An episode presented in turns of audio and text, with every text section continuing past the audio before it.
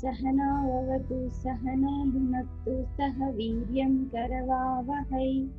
तेजस्विनावधीतमस्तु मा विद्विषावहै ఓం శాంతి శాంతి శాంతి.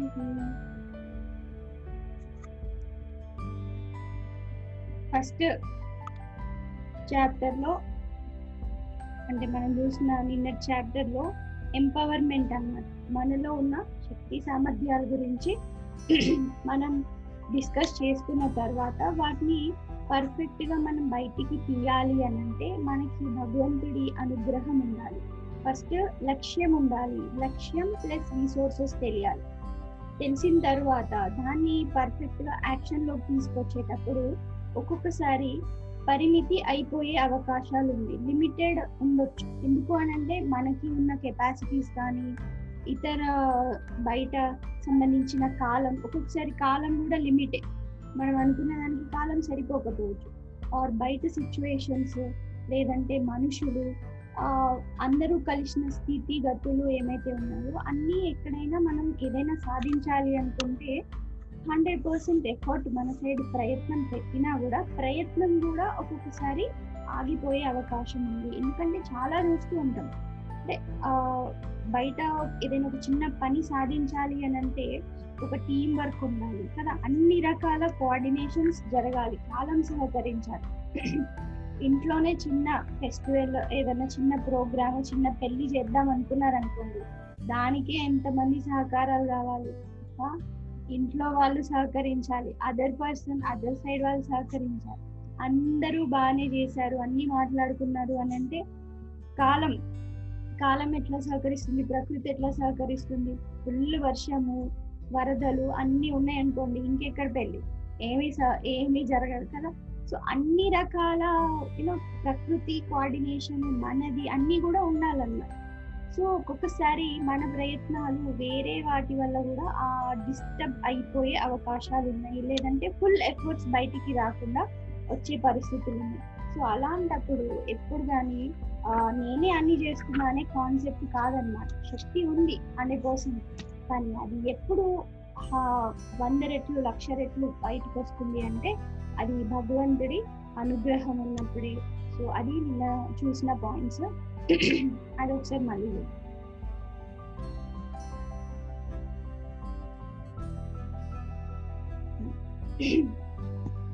మానవ ప్రయత్నాలు ఏమైతే ఉన్నాయో అవి పరిమితమైనవి. మానవ పురుషార్థ సీమిత పరిమితులం మనం. అన్లిమిటెడ్ కెపాసిటీ మనకి లేదు. ఏదో ఒక దగ్గర శక్తి ఎక్కడో ఒక దగ్గర లిమిట్ అయిపోతూనే ఉంటుంది అనమాట అందుకే కదా బ్యాటరీ ఎగ్జాంపుల్ తీసుకున్నాం. దెన్ సెకండ్ పాయింట్ సర్వశక్తిమత్ ఈశ్వరస్య అనుగ్రహేణ స లక్ష గుణో భవతి.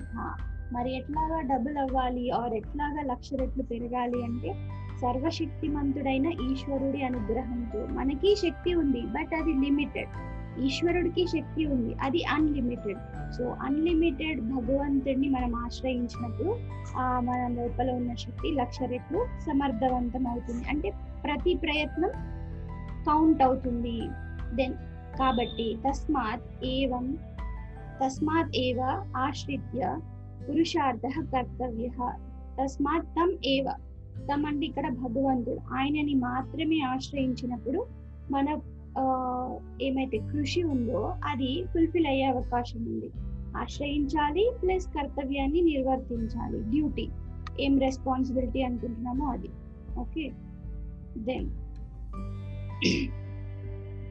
తేనైవ జీవనం వస్తుత శోభనం దివ్యం సుఖమయం చ భవతి.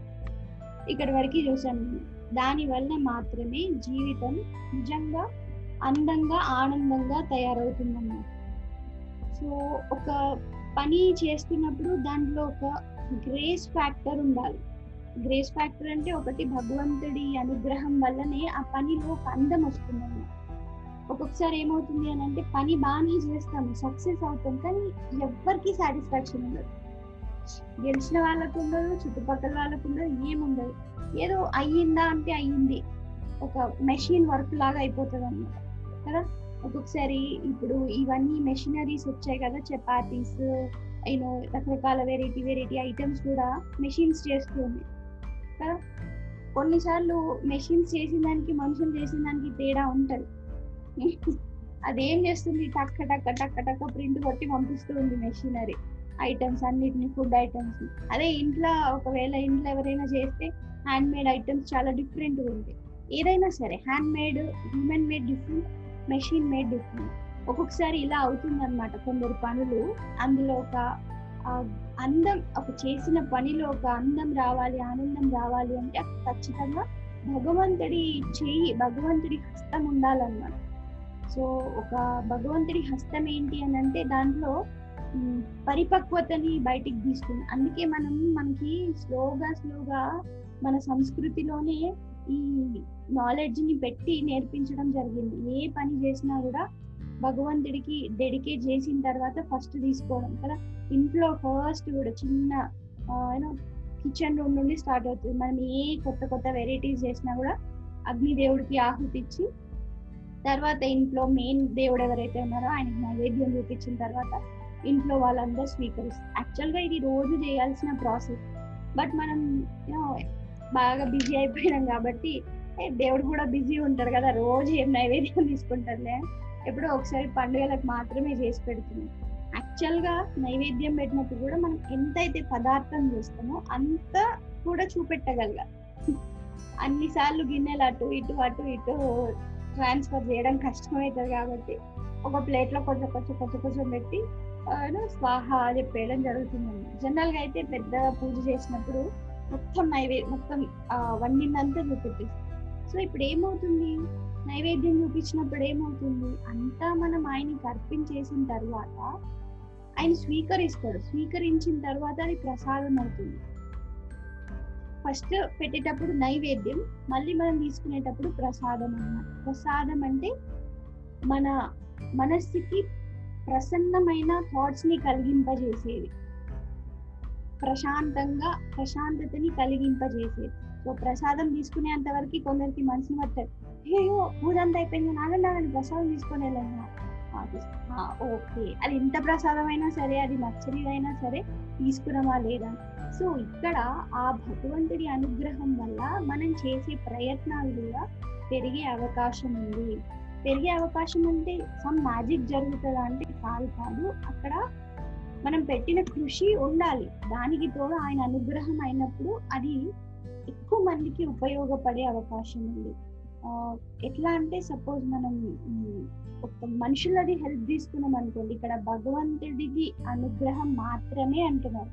భగవంతుని మాత్రమే ఆశ్రయించాలి అంటే మిగతా వ్యవహారంలో ఎవరెవరితో అయితే సపోర్ట్ ఉండాలో టీం వర్క్ ఉండాలో వాళ్ళందరి సపోర్ట్ తీసుకుంటాం. కోఆర్డినేషన్ ఉండాలి. కానీ లోపల మన ఆలోచనలలో బేస్లో మాత్రం భగవంతుడిని ప్రార్థిస్తూ చేయగలగాలన్నమాట. దాన్ని ఒక ఎగ్జాంపుల్ చెప్తున్నాను. ఏంటి అంటే వన్ ప్లస్ వన్ అయితే టూ అవుతుంది కానీ వన్ పక్కన వన్ పెడితే లెవెన్ అవుతుంది సో ఇది అన్నమాట డిఫరెన్స్. బయట వేరే వాళ్ళని ఆశ్రయించినప్పుడు మనకి వన్ ప్లస్ వన్ టూ అవుతుంది కదండి. ఎందుకు సపోర్ట్ తీసుకోదు? వన్ ప్లస్ వన్ మాత్రమే డెఫినేషన్ అక్కడ. కానీ భగవంతుని ఆశ్రయించినప్పుడు వన్ పక్కన వన్ అన్నమాట. పది రెట్లు ఎక్కువ అయ్యే అవకాశం ఉంది. సో ఎవరైతే పది రెట్లు గొప్పగా అవుతుంది అనే విషయాన్ని గుర్తించారో మళ్ళీ ఈ వన్ ప్లస్ వన్ ఫామ్లోకి వెళ్ళరు. కదా? సో అక్కడ లాజిక్ అర్థం కావాలన్నమాట. భగవంతుని మాత్రమే ఆశ్రయించడం అంటే మన మనసులో సపోర్ట్ ఆయన ఉన్నాడు ఆయన మనకు హెల్ప్ చేస్తాడు అని నమ్మి ఆ, లోపల రిలేషన్షిప్ని పెంచుకోవడం అలాంట అలా చేసినప్పుడే మన నిజంగా మన జీవితం అనేది సార్థకం అవుతుంది హ్యాపీ అవుతుంది. అయితే ఇలాగ పనులు చేసినప్పుడు ఏమవుతుంది? శ్రేయాంసి బహు విజ్ఞాని ఇది ప్రసిద్ధం కదా? శ్రేయాంసి గొప్ప లక్ష్యాలకు బహు విజ్ఞాని అనేక అనేక రకమైన విఘ్నాలు ప్రాబ్లమ్స్ కష్టాలు ఎదురవుతాయి అనేది ప్రసిద్ధం. ఈ సంగతి తెలిసిందే మనకి. ఏదైనా సరే స్టార్ట్ చేద్దాము అని అనుకుంటే దానికి తగ్గ ప్రాబ్లమ్స్ని ఖచ్చితంగా పెట్టే ఉంటాయి అన్నమాట. వస్తూనే ఉంటాయి. చిన్న పని స్టార్ట్ చేద్దాం అనుకుంటే చిన్న ప్రాబ్లం పెద్దది స్టార్ట్ చేద్దాం అనుకుంటే ఎక్కడి నుంచో పెద్ద ప్రాబ్లం వస్తూనే ఉంది ఆర్ కొన్ని నెంబర్ ఆఫ్ ప్రాబ్లమ్స్ ఇది మాత్రం గ్యారెంటీ. ఏ ప్రాబ్లం లేకుండా ఏ పని లే ఏ ఏది కష్టపడకుండా దొరికేదైతే ఎక్కడా లేదు. అది భగవంతుడి అనుగ్రహం ఉంటే? భగవంతుడి అనుగ్రహం ఉన్నప్పటికీ చాలా సార్లు మనం మిస్అండర్స్టాండ్ చేసుకుంటాం ఓ భగవంతుడిని ప్రార్థిస్తే నా కష్టాలు పోతాయేమో? నో కష్టాలు ఎదుర్కొనే శక్తి వస్తుంది. ఇది క్లియర్గా తెలవాలన్నమాట. అయితే మరి కష్టాలు ఎదుర్కొనే శక్తిని ఇవ్వడం వల్ల ఈ యొక్క సమస్యని కాదు ఇంకా ఏ సమస్య నుంచైనా బయటపడవచ్చు అదనమాట సో అన్లిమిటెడ్ పవర్కి మనం కనెక్షన్ తీసుకున్నాం. లిమిటెడ్ పవర్ తీసుకున్నాం అనుకోండి మళ్ళీ మంత్లీ మంత్లీ మంత్లీ పే చేసుకుంటూ వెళ్ళాల్సి వస్తూ ఉంటుంది. దాన్ని మళ్ళీ మళ్ళీ రినివల్ చేస్తూ ఉండాలి. సో ఇది అట్లా కాదు. భగవంతుడితో యాక్సెస్ తీసుకున్నప్పుడు ఏ రకమైన ప్రాబ్లం వచ్చినా కూడా ఎట్లా ఎదుర్కోవాలి? సమర్థత పెరుగుతుంది. టాలెంట్స్ పెరుగుతాయి. ఎంత స్థితి మన మానసిక స్థితి స్టేబుల్గా ఉండాలి సో అక్కడ ఒక స్టేబిలిటీ మైండ్ వస్తుంది దెన్ అలాగా ఎప్పుడైతే నాలెడ్జ్ గెయిన్ చేసామో అది మనకి ఉపయోగపడుతుంది సమస్య పరిష్కరించుకోవడానికి అండ్ ఇతరులకి కూడా మనం ఇన్స్పిరేషన్ అవుతామన్నమాట. సో హై లెవెల్గా థింక్ చేయమన్నట్టు ఇక్కడ.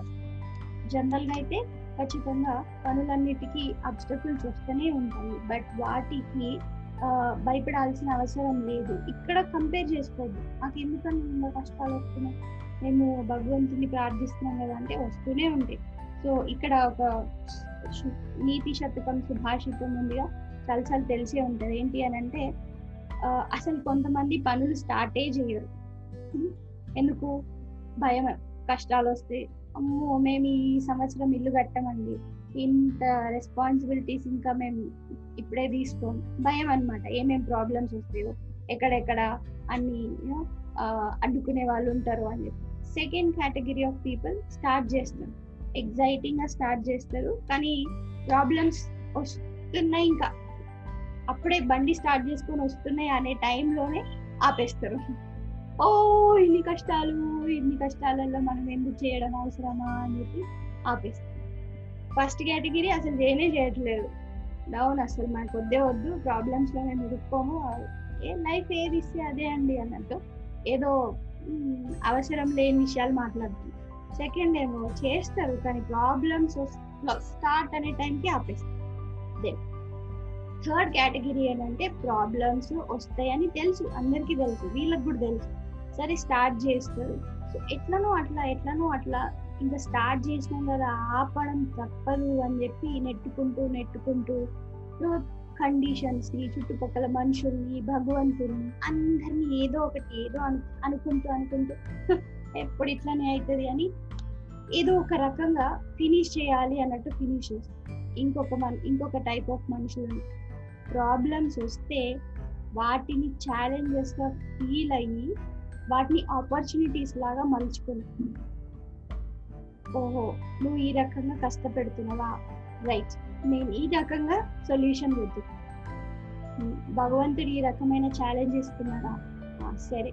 నాకంటే ఆ ప్రాబ్లం కంటే భగవంతుడి శక్తి గొప్పది అని ఫస్ట్ మన మైండ్లో క్లారిటీ ఉండాలి ప్రాబ్లం గొప్పదా? భగవంతుడు గొప్పదా ప్రాబ్లం కి చెప్పాలి. నువ్వు ఎంత గొప్పనో నీకంటే పది రెట్లు నా దగ్గర నా భగవంతుడు గొప్ప అని. కానీ మనం ఏం చేస్తాం భగవంతుడు ఆ ప్రాబ్లం వచ్చింది అని చెప్తాం. ఒక్కసారి ప్రాబ్లం కి చెప్పి చూడండి. నువ్వేంటి అసలు నన్ను బాధ పెట్టేది? నాకు నీకంటే ఎక్కువ బలమైన భగవంతుడు ఉన్నాడు అంటే ఆ నమ్మకం ఆ కాన్ఫిడెన్స్ ఏదైతే ఉందో అది మనల్ని ముందుకు తీసుకెళ్తుంది అనమాట సో ఈ హయ్యెస్ట్ ప్రజ్ఞ ఉన్న వాళ్ళు నాలెడ్జ్ ఉన్న వాళ్ళు ఏం చేస్తారు అంటే వచ్చిన కష్టాలు వస్తాయని ఖ- ఖచ్చితంగా అందరికీ తెలుసు. నీకు నాకు అందరికీ తెలుసు. అది సత్యం అది. అయితే వాటికి భయపడకుండా ఉండాలి ఫస్ట్ స్టెప్ దాంతో పాటు వాటిని అవకాశాలాగా మలుచుకోవాలి. అది వెరీ ఇంపార్టెంట్ అన్నమాట. అది మళ్ళీ మనకి హనుమంతుడు ఎగ్జాంపుల్లో చాలా చాలా సార్లు చూస్తూనే ఉంటాం అన్నమాట ఆయన వెళ్ళి జస్ట్ సీతాదేవికి ముద్రికనిచ్చి రావడం ఆయన పని. కానీ వాళ్ళు కట్టేయడం జరిగింది. సమ్ నేను దొరికిండు దొరికిండు అని చెప్పేసి చాలా ప్రయత్నిస్తారనమాట ఈ వానరుడు ఎవరు అది ఇది. దొరకడు. హనుమంతుడికి చాలా శక్తి ఉంటుంది. బట్ వాళ్ళు బ్రహ్మాస్త్రం వేసేసరికి బ్రహ్మాస్త్రానికి గౌరవించి లొంగుతాడు అన్నమాట దానికి కూడా అప్పుడు ఏం చేస్తాడు? ఆ వచ్చిన సిచ్యువేషన్ని వాడుకొని రాముడి గొప్పతనం చెప్తాడు అక్కడ. అసలు ఎవరు అనుకుంటున్నారు రాముడు అంటే ఈయనకి ఇష్టం కదా రాముడి గురించి మాట్లాడడం. సో లంకలో కూడా రాముడిని పొగుడుతూ ఉంటాడు అనమాట ఫస్ట్ ఆఫ్ ఆల్ అతనికి కుర్చీ వేయరు కదా సో రా రాజసింహాసనం మీద రావణాసుడు ఉంటాడు. ఈయనను అట్లానే నిల్చోబెడితే ఆహా మీరు ఇట్లా చేస్తారా? అని చెప్పి ఆయన వాళ్ళందరికంటే పైనకి ఎత్తుకెక్కి తోక పైన తర్వాత ఇంకా వాళ్ళకి ఛాన్స్ ఇవ్వడనమాట మాట్లాడడానికి. దొరకడు. ఫస్ట్ ఎందుకంటే పైకి ఉన్నాడు. మాట్లాడుతూనే ఉంటాడు మాట్లాడుతూనే ఉంటాడు. రాముడి గురించి పాటలు పద్యాలు అసలు వర్ణిస్తూ ఉంటాడు అనమాట నా రాముడు ఎవరనుకుంటున్నారు అది ఇది ఒక మూమెంట్లో అందరూ ఆయన కథని విని మై మర్చిపోయి అందరూ రామ రామ రామ రామ అంటున్నారు. సో అసలు ఈ రావణాసుడు కూడా ఒక మూమెంట్లో ఆ తన్మయత్వంలోకి వెళ్ళిపోతాడు. ఆ రాముడు అంత గొప్పనా అని అట్లా చెయ్యాలి. మన ఎన్విరాన్మెంట్స్ని అట్లా మార్చగలగాలి. సో ప్రాబ్లం వచ్చింది రామా నన్ను కాపాడు అన్నట్టు ఎప్పుడైనా హనుమంతుడు కనిపించాడా మనకి? నో లోపల ఫుల్ స్ట్రాంగ్గా ఫిక్స్ అయిపోయిండు. రాముడే అంతా చేసేసుకుంటాడు చూసేసుకుంటాడు. నేను నా పని చేసుకుంటూ వెళ్ళిపోతుంది దూసుకొని పోవడమే. సో ఎట్లా చేసిండు? మొత్తం రావణ లంకని అంతా ఒక పది పదిహేను నిమిషాలు అర్ధ గంట సేపు రాముడి గురించి ఆలోచింపజేసేటట్టు అయిపోయింది. సో వాళ్ళు రేపు పొద్దున ఫైట్ చేసినా కూడా రాముడి గ్రేట్నెస్ ఇంత అని ఒకటి ఆలోచన ఉంటుంది వాళ్ళ మైండ్లో కదా? అదే రావణాసుడు యుద్ధానికి వెళ్ళే టైంలో అందరూ చచ్చిపోతుంటారు. మేఘనాథుడు కుంభకర్ణుడు వీళ్ళందరూ ఇట్లా పోతూ ఉంటే రావణాసుడికి చంద్రరాముడు రాముడు అంత గొప్పనా? అంత గొప్పనా? అంత గొప్పనా? ఆ రాముడి మీద థాట్స్ ఎక్కువైపోతుంటాయి అన్నమాట. వద్దు వదిలేయు అని చెప్పి వాళ్ళ భార్య చెప్పినా కూడా ఎక్కడో అహంకారం వల్ల రావణాసుడికి తగ్గాలని అనిపించదు కానీ రాముడు రాముడు రాముడు అదే ఆలోచిస్తూ ఉంటాడు. ఈవెన్ ప్రాబ్లం కూడా భగవంతుని స్మరించింది అనుకోండి. ఈజీ వే ఇంకేమని ఉంటారు అట్లా చేయగలగాలి మనం. ప్రాబ్లం అనుకోవాలి అమ్మో వీళ్ళ దగ్గరికి పోతే నాకే పెద్ద హెడ్ఏక్ అవుతుంది అని అనుకోవాలి. ప్రాబ్లం అంటే ఇక్కడ మనకి ప్రాబ్లం క్రియేట్ చేసే మనుషులు. కూడా అనుకోవచ్చు. సో ఆ రకంగా ఉన్నప్పుడు ఏమవుతుంది? వన్ ప్లస్ వన్ కాకుండా one one equal to eleven అనే ఈక్వేషన్ వస్తుంది. అప్పుడు మనం కొంచెం ప్రయత్నించినా భగవంతుని సపోర్ట్ అంతగానం వస్తుంటుంది. అండ్ అది మన జీవితంలో చాలాసార్లు చూడగలగాలి మనం. చూస్తుంటాం కూడా కానీ ఏమవుతుందంటే మనం ఇంకా మనసు ఎక్కడో ఒక దగ్గర ఫోకస్ పెట్టడం వల్ల సరిపోవట్లేదేమో అనుకోవడం వల్ల ఇంకేదో కావాలి అనుకోవడం వల్ల ఉన్న అనుగ్రహాన్ని చూడలేకపోతున్నాం. ఈ అనుగ్రహాన్ని మన జీవితంలో ఎక్కడెక్కడ భగవంతుడు ప్రవేశపెట్టిండు అని ఒకసారి మనం మన జీవితంలో వెనక్కి తిరిగి ఆలోచిస్తే చాలా సార్లు ఇలాంటి సిచ్యువేషన్స్ నుంచి మనల్ని బయటపడేసి ఉంటాడు. ఒకసారి అబ్బా ఇక అయిపోయినాం రా దొరికిపోయినాం. ఈ రోజుకి అనుకున్న టైంలో ఎక్కడో ఏదో ఒక మార్గం ఓపెన్ చేసి ఉంది. బట్ అది మనకి తెలియకుండానో తెలిసో జరిగింది. ఇప్పటి నుంచి మనం ప్రయత్నపూర్వకంగా భగవంతుని ఆశ్రయిస్తే ఆ స్పెషల్ ఫీచర్స్ స్పెషల్ సిచ్యువేషన్స్ మన లైఫ్లోనే చూడగలుగుతాం అన్నమాట అయితే అదే చెప్తున్నారు. ఎప్పుడైనా సరే కష్టం అనేది క్యాజువల్ న్యాచురల్ వస్తూనే ఉంటుంది. దాన్ని ఎట్లా ఎదుర్కోవాలి? అది వచ్చినప్పుడు మనం ఎంత కాన్ఫిడెంట్గా ఉండాలి అనేది ఇంపార్టెంట్. కానీ ఒక్కొక్కసారి నిరాశ వస్తూ ఉంటుంది. అందుకే చెప్తున్నారు. నెక్స్ట్ స్టెప్ ప్రాబ్లమ్స్ అనేటివి కామన్ కానీ అప్పుడు ఏం చేయాలి? తదా నిరాశ నిరుత్సాహాది దోషా దోషాన్ ఉత్సృజ్య. ధైర్యం చ ఆత్మవిశ్వాసం చ దృఢీకుర్వన్ సాధన మార్గే అగ్ర ఏవ ప్రస్థితవ్యం. ఓకే? సో మనకి గొప్ప గొప్ప వాళ్ళు వీ- ఈ వచ్చే ప్రాబ్లమ్స్ని ఎట్లా ఎదుర్కొంటున్నారు అంటే భగవంతుడి సపోర్ట్ తీసుకొని అండ్ ఆ టైంలో ఏమవుతుంది? ఇమీడియట్గా ఇది జరుగుతుంది. ఫస్ట్ అప్పుడే భగవంతుడు గుర్తొస్తాడా? ఫస్ట్ మనకి నిరాశ నిస్పృహనే గుర్తొస్తుంది. అయ్యయ్యో ఇది జరగలేదే. ఒక నిరాశ ఏదో ఒక డిసప్పాయింట్మెంట్ కదా. అవి అవే జరుగుతుంటాయి అలాంటి సమయాలలో. ఇక్కడ తత్ తత నిరాశ నిరుత్సాహాది. ఇవే వస్తుంటాయి అన్నమాట. ఇవేంటి? ఇవి దోషాలు. దోషాలు దోషాలు కాదు. దోషాలు అంటే డిఫెక్ట్స్ అన్నమాట. ఈ డిఫెక్ట్స్ని వదిలేసేయాలి. వదిలి ధైర్యం. రీప్లేస్మెంట్. చూడండి ప్రాబ్లం వచ్చింది. అప్పుడు ఇమీడియట్గా వాటి రెండు పిల్లలు ఏంటి డిసప్పాయింట్మెంట్స్ అన్నమాట. నిరాశ నిస్పృహ. ఈ రెండింటిని వదిలి వాటి ప్లేస్లో ఏం రీప్లేస్ చేయాలి? ధైర్యం ఆత్మవిశ్వాసం. బయటికి ధైర్యంగా ఉండగలగాలి. దెన్ ఆత్మవిశ్వాసం కాన్ఫిడెంట్గా ఉండగలగాలి. వీటిని దృఢీకుర్వన్ మామూలుగా కొంచెం కొంచెం కాదనమాట దృఢంగా ఉండాలి. లైట్గా కాన్ఫిడెన్స్ అందరికి ఉంటుంది. బట్ కష్టం టైంలోనే ఎక్కువ నిశ్చయించుకొని ఉండాలి. సాధన మార్గే అగ్ర ఏవ ప్రస్థితవ్యం. మన విజయ మార్గంలో వీటిని ముందు పెట్టుకొని మనం నడవాలి. ఇది డెఫినెట్. సారీ ఇది సూత్రం సో hmm? ఇప్పుడు దీన్ని మనం జీవితంలో పాటించడమే ఒక పెద్ద టిప్స్ ఫర్ హ్యాపీ లివింగ్ అనుకోవచ్చు. అందరికీ తెలుసు. ఆ కష్టం వచ్చిందా వచ్చిందని. ధైర్యంగా ఉండాలండి. కష్టం వచ్చినప్పుడే. కానీ అప్పుడు తప్ప అన్ని ప్లేసెస్లో ధైర్యంగా ఉంటామండి అవసరం ఉన్న ప్లేస్లో ధైర్యం ఎక్కడో వెళ్ళి గుట్లో కూర్చుంటది. అవసరం లేనప్పుడు ఇచ్చేయాలి అది చేయాలి మాకు. ఇది డెఫినెట్లీ ఎవరైనా అంతే ఎవరైనా ఏదో ఒక టైంలో ఏదో ఒక పాయింట్ ఆఫ్ వీక్నెస్ మైనస్ జరుగుతూనే ఉంటుంది. అయితే సో మచ్ ఆఫ్ డిప్రెషన్కి వెళ్ళిపోవడానికి మనం ఛాన్స్ ఇవ్వద్దు.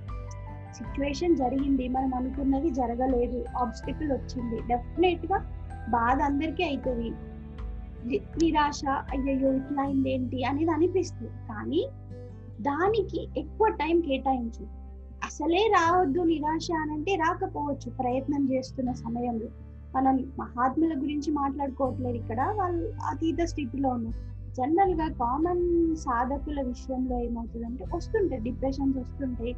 నాలెడ్జ్ విన్నా కూడా మర్చిపోతూనే ఉంటాము. ఇంకా ప్రయత్నం చేస్తున్నాం అయితే ఒకటి ఏంటి అని అంటే ప్రయత్నం చేసేటప్పుడు మనం ఎదుగుతున్నామా లేదా ఒక చెక్ పాయింట్ ఏంటి అని అంటే ఈరోజు ఒక డిసప్పాయింట్మెంట్ అయింది. మనం ఒకరి గురి ఒకరి ఒకరి నుంచి అసలు ఆ విధమైన మాటలు ఎక్స్పెక్ట్ చేయలే వాళ్ళు ఏదో అన్నారు. డిసప్పాయింట్మెంట్ అయింది. అయితే దీనికి ఎక్కువ టైంని కేటాయించొద్దు మనం. ఇంతకు ముందు అర్ధ గంట బాధపడే వాళ్ళు అనుకోండి ఇప్పటి నుంచి ఐదు నిమిషాలు మాత్రమే బాధపడాలి. ఇంతకు ముందు రెండు మూడు రోజులు ఏడుస్తున్నారు అనుకోండి ఇప్పుడు గంట మాత్రమే ఏడాలి. అంటే డిప్రెషన్కి మనం ఎక్కువ అటెన్షన్ ఇవ్వద్దు. డిప్రెషన్కి అటెన్షన్ ఇస్తున్నాం అనుకోండి అది ఒక ఊబీ లాంటిది అనమాట ఊబీ తెలుసా?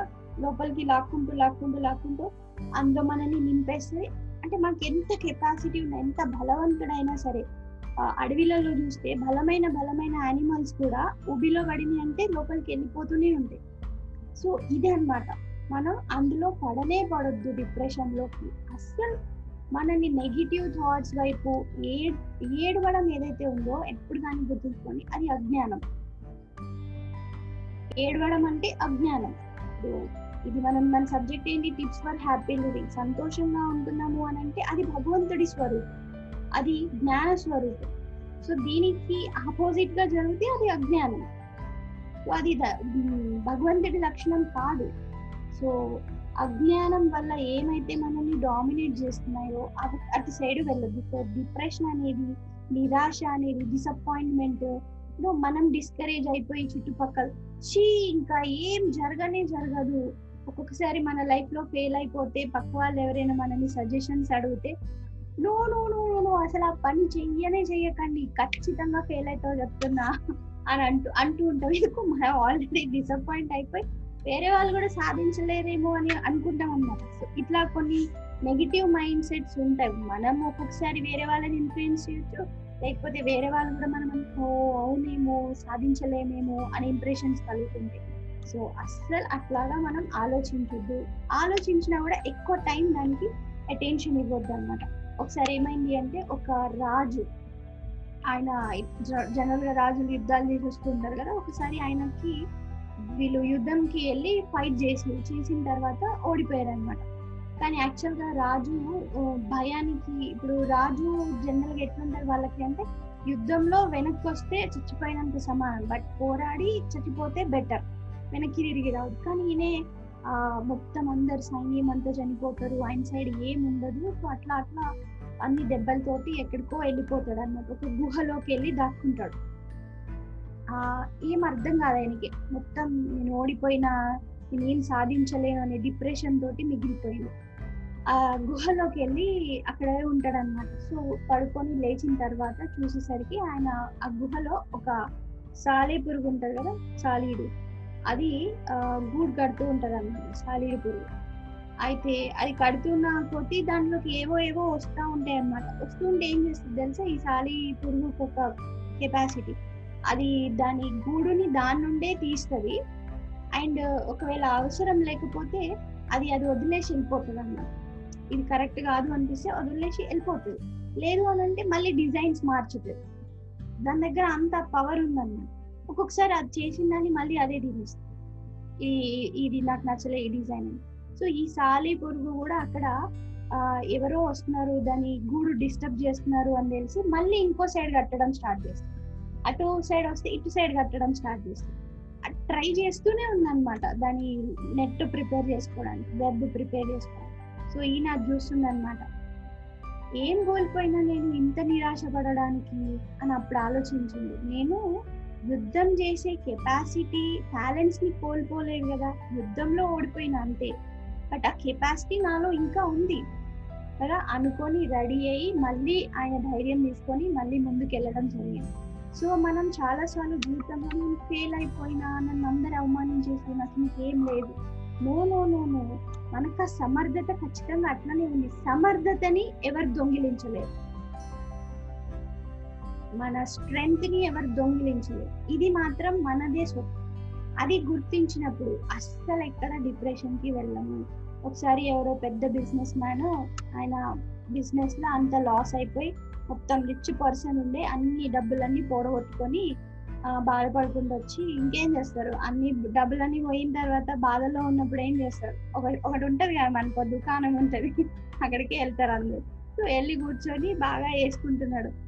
అయ్యో అన్ని పోయినాయి అన్ని పోయినాయి సరే అక్కడ వాళ్ళు డిస్కషన్ చేసిన ఏమైంది అని అంటే ఏం లేదు నేను ఎన్నో లక్షలు సంపాదించిన బట్ అన్ని పోయినాయి. ఇప్పుడు లాస్ట్కి నాకు మిగిలింది ఇది ఒక్కటే. తాగి సంతోషపడతా నాకు ఇక్కడే ఆనందం వస్తుంది అని అంటే అవునా? ఏం పొడగొట్టుకున్నావు నువ్వు? అని అంటే లక్షల ఆస్తి పోయిందండి అని అవునా? మరి సంపాదించే టాలెంట్ సంపాదించే టాలెంట్ నువ్వు ఇప్పుడు ఇంకెక్కువ తాగితే పోతుంది. కాబట్టి నువ్వు తాగకుండా సంపాదించే టాలెంట్ నీలోనే ఉంది అని గుర్తించి ముందుకెళ్ళు అని చెప్తారు అన్నమాట సో ఏమవుతుందంటే బయట జరిగే థింగ్స్ తోటి మన టాలెంట్స్ కూడా పోయినాయి అని కంపేర్ చేసుకుంటాం. ఇది నిరాశ వల్ల జరిగేది. డిప్రెషన్ వస్తే ఏమవుతుంది అని అంటే మన టాలెంట్స్ని మర్చిపోతాం. స్కిల్స్ ఏమైతే ఉన్నాయో అవి మర్చిపోతాం. మీకు ఒక ఎగ్జాంపుల్ చూస్తే మన ఈ ఆండ్రాయిడ్ సాఫ్ట్వేర్ యాపిల్ సాఫ్ట్వేర్ ఇది ఉంది కదా. సో యాపిల్ కనిపెట్టిన అతను ఎవరైతే ఉన్నారో ఆయన మంచి బిజినెస్ కదా. తొందరగా అయితే ల్యాప్టాప్స్ ప్రతి ఇంట్లో ఉండేది. సో ఆయన ఆలోచన ఏంటి అని అంటే ప్రతి ఇంట్లో ల్యాప్టాప్ ఉండడం కాకుండా ప్రతి ఇంట్లో అందమైన ల్యాప్టాప్ ఉండాలి అనేది. అందుకే జనరల్గా చూస్తే యాపిల్ ల్యాప్టాప్స్ చాలా బ్యూటిఫుల్గా కనిపిస్తుంది కదా. సో అది ఆయన డిజైన్ ఆయన థాట్ అన్నమాట. సో చాలా బాగా క్లిక్ అయింది యాపిల్ సాఫ్ట్వేర్ కూడా. అంత క్లిక్ అయింది మార్కెట్ చాలా హై అయింది అంత అయిపోయిన తర్వాత ఆయన కంపెనీలోని మిగతా వాళ్ళందరూ కలిసి ఆయనని బహిష్కరించేసి నువ్వు అవసరం లేదు మాకు నువ్వు వెళ్ళిపో అన్ని కాపీ రైట్స్ వాళ్ళు తీసుకొని ఆయనని పంపించేయడం జరిగింది. ఆయనదే థాట్ ఆయనదే ప్లేస్ ఆయనదే అన్ని విషయాలు ఆయన కనిపెట్టిన వాటిని మిగతా వాళ్ళందరూ ఓన్ చేసుకొని ఆయనని బయటికి పంపించడం జరిగింది. ఏం చేసిండు? బయటికి మనిషిని మాత్రమే పంపించగలిగారు బట్ ఆయనలో ఉన్న టాలెంట్స్ని బయటికి ఎవరు పంపించలేరు. సో మళ్ళీ బయటికి వచ్చి ఆయన ఇంకొకటి పిక్సెల్ అనేది ఇంకొక సాఫ్ట్వేర్ ఇంకొక యాప్ అట్లాంటివి రెడీ చేసి మళ్ళీ దాంట్లో విజయం పొందడం అనేది జరిగిందన్నమాట. సో మన టాలెంట్స్ని బయట జరిగే ఫెయిల్యూర్స్ని కంపేర్ చేసుకోవద్దు. మనం ఎంత ప్రయత్నిస్తున్నాం మనకి ఎంత సపోర్ట్ వస్తుంది మన సైడ్ హండ్రెడ్ పర్సెంట్ ఎఫర్ట్ పెడుతున్నామా ఇవి కౌంట్ చేసుకుంటూ ముందుకెళ్ళాలి. ప్రతిదానికి రిజల్ట్ వస్తుంది. ఫెయిల్ అయినా కూడా మన ఎఫర్ట్స్కి రిజల్ట్స్ వస్తాయి. అయితే భగవంతుడి అనుగ్రహం ఉన్నప్పుడు మనం ఆ డిప్రెషన్లోకి వెళ్ళకుండా బయటికి వెళ్ళాలి ఆయనని ఆశ్రయించినప్పుడు సిచ్యువేషన్స్ లోపలికి పడనివ్వకుండా చూస్తాడన్నమాట. అక్కడ హెల్ప్ అవుతుంది మనకి భగవంతుడు. ప్రతి దాంట్లో సక్సెస్ అయితేనే భగవంతుడు ఉన్నట్టు కాదు. ఫెయిల్యూర్ అయినా మనల్ని పడిపోనికుండా చూస్తాడు చూడండి. అది భగవంతుడి అనుగ్రహం. ఇది బయటికి కనిపించేది కాదు. బయటికి ఓ మీరు గెలిచారా? అని పక్క వాళ్ళు జడ్జ్ చేస్తే కనిపించేది కాదు. మన మనస్సు పడిపోకుండా మన మనస్సు ఓడిపోకుండా చూసుకునేవాడు భగవంతుడు. ఈ మనసు అల్లకల్లోలమై సృష్టిస్తే హో మనం ప్రార్థించిన భగవంతుడు మనల్ని కాపాడలేదు. సక్సెస్ ఇస్తేనే భగవంతుడా? అంతకంటే గొప్ప సక్సెస్ ఇస్తున్నారు. ఏంటి? మనోధైర్యం. కంపేర్ చేసుకోవాలన్నమాట. ఏది? ఇంపార్టెంట్ అని చెప్పి. సో ఈ రకంగా మనకి భగవంతుడి అనుగ్రహం వల్ల ప్రాబ్లమ్స్ వచ్చినా కూడా వాటి నుంచి బయటపడే విధానాలు ఎక్కువగా కనిపిస్తాయి. ఓకే? సో మిగతా టిప్స్ ఏంటి అనేది రేపు చూద్దాం. హరి ఓం శాంతి శాంతి శాంతి హరి ఓం శ్రీ గురుభ్యో నమ హరి ఓం